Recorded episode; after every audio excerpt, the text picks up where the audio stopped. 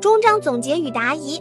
各位听众大家好，黄金屋系列的首部理财经典《富爸爸穷爸爸》已和大家分享完毕。这是一本财商教育的启蒙书，作者告诉我们，理财天赋人人都有，就等着在某一刻被唤醒。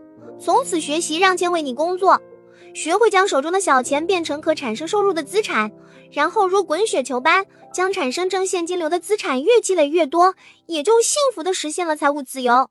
为大家准备了全书的思维导图，发送在评论区，大家可以下载保存。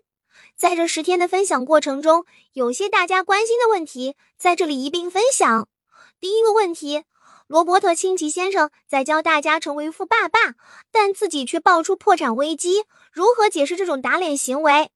我的看法是，清崎先生名下确实有家公司申报了破产，可是公司的破产丝毫未影响清崎本人的8000万美金财产，这也正体现了书中第5章的内容，公司的力量。公司可以起到保护你资产的作用。若在公司业务往来中有了欠款，申请公司破产后，个人资产反而不受欠款的任何影响。第二个问题，作者在书中多次提到财务知识和销售技能很关键。在国内，如果想要在这两方面得到提升，海派祝英台的建议是什么？我的看法是，要提升技能，无非是自己看书和报班上课两种途径。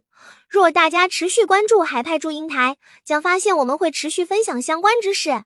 财商包括了会计知识、投资知识、法律知识和对市场需求的了解。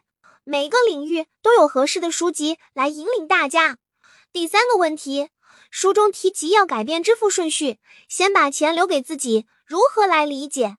我的看法是，其实这是自律的方式，也就是说，先把自己的支付需求满足后，再来满足更为必须的外界的支付需求，如政府、银行等等，那就给了自己更大的支付压力，可以让自己更自律的去赚钱，去积极发现可带来收入的资产。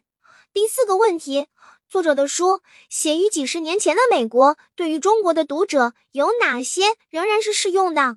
我的看法是，理念永不过时，提高财商，学会收进可产生现金流的资产，让这样的资产成为你的事业，这样的理财观适合我们每个人。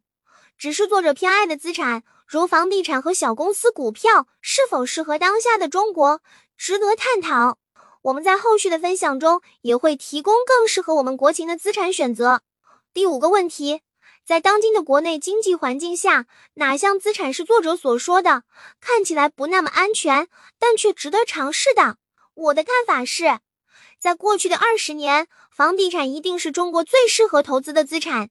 在当下房住不炒的背景下，房地产的升值前景、首付要求、流动性都大不如前，所以关注资本市场的金融产品可能是未来5至10年的重点。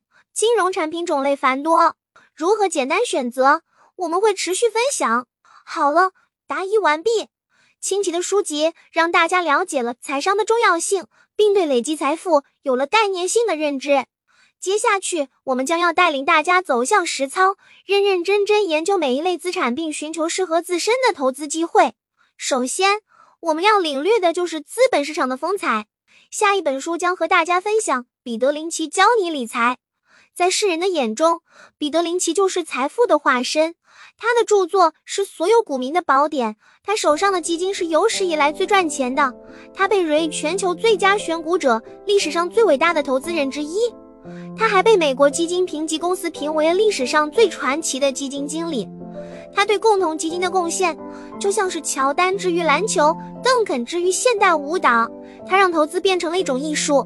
好了，就剧透这么多，锁定黄金屋，我们下一本书见。